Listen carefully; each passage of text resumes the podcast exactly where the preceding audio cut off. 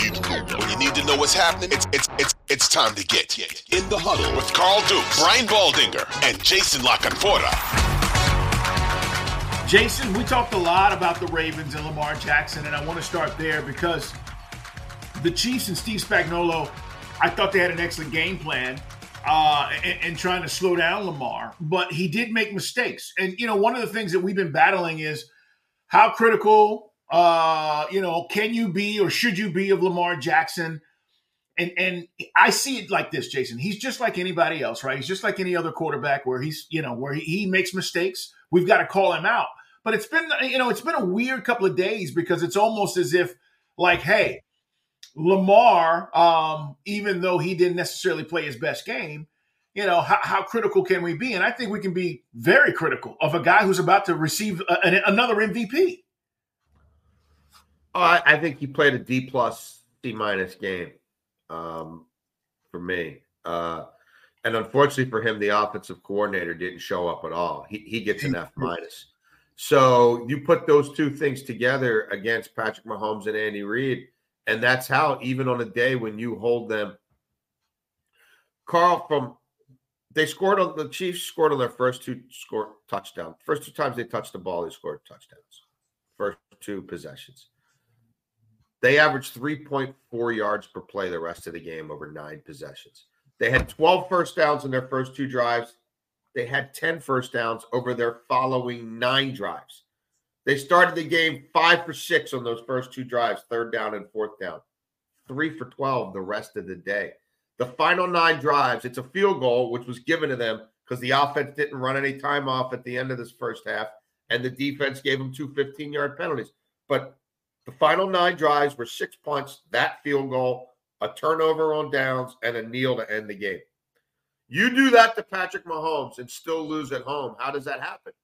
Because your quarterback played a D plus, C minus game, and your offensive coordinator crapped his pants for four hours and never bothered to wipe his ass. Like I don't know what that was.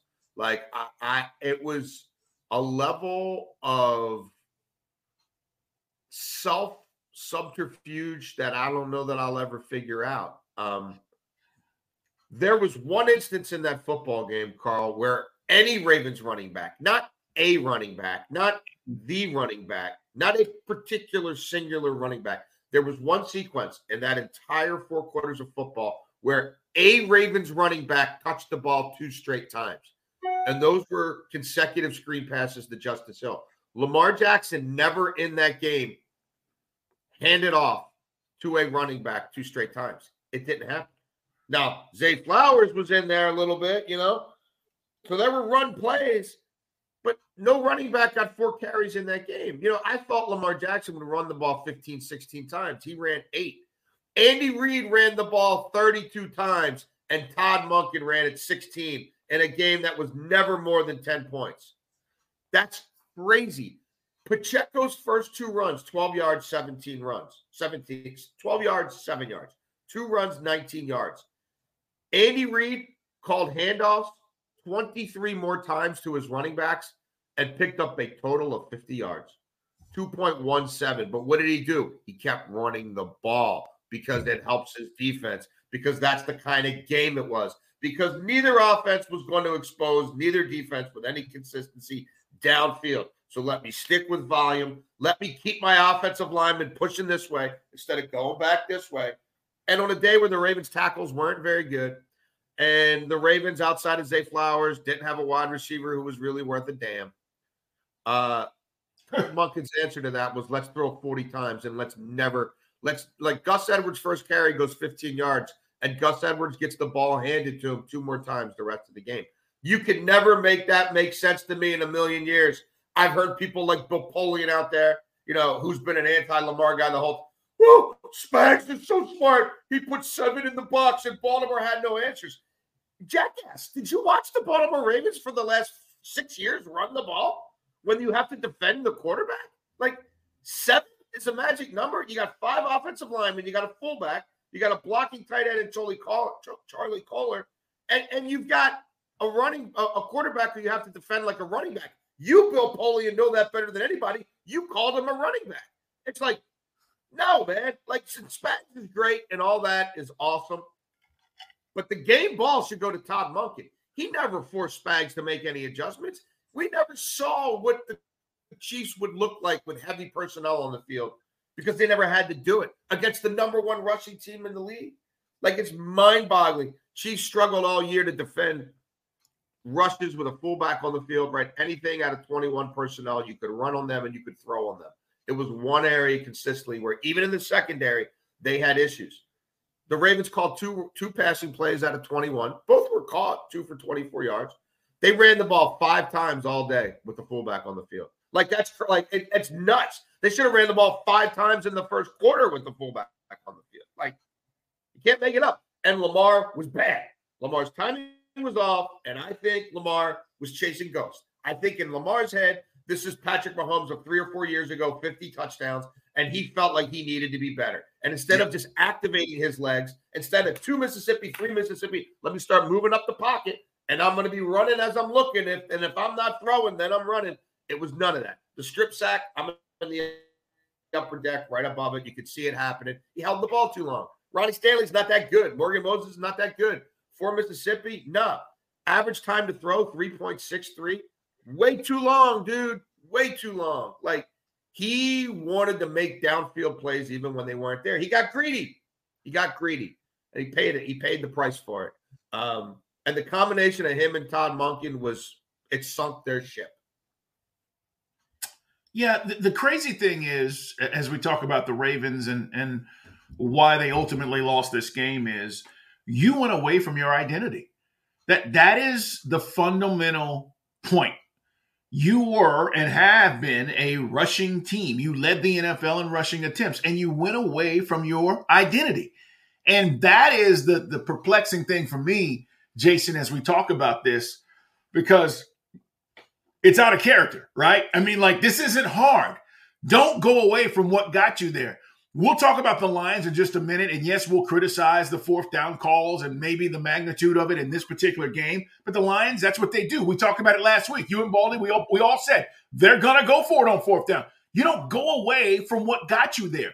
The Ravens fundamentally went away from what got them there. And that to me is just, I don't understand how that happens. And let me ask you this. Let me ask you this.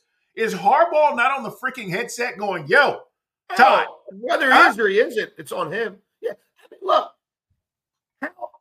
it's a 14 7 game. There's two minutes and 47 seconds left in the first half. Everything's been helter skelter. It's clear that Lamar is not playing that well. It's clear that he wants to push the ball downfield, and you're, you're running a lot of max protection two man routes, and you're not going to beat Spags that way, but he keeps overthrowing guys down the boundary. Two minutes, 47 seconds left in the half and you get the ball midfield. And the defense has already been on the field for 20 minutes. And, and if nothing else, Todd Monken owes it to that defense to run the ball because we know Mahomes is already getting it to start the second half. You've got to bleed the clock there. And he's called games selfishly in the past and not done this in games where the defense is getting dominated in time of possession because the offense, in this case, decided not to even try to run the ball. And what does he do? he takes 61 seconds off the clock. Like, not enough. Bro, you got to run four times to get 10 yards right there. And you got to force them to take timeouts, or you got to get that game under the two minute warning. Like, way under the two minute warning. Um, and then they give it back to Mahomes. And there's two silly penalties, one on Van Noy, and then, you know, Travis Jones, the young D lineman's got to learn to keep his hands down.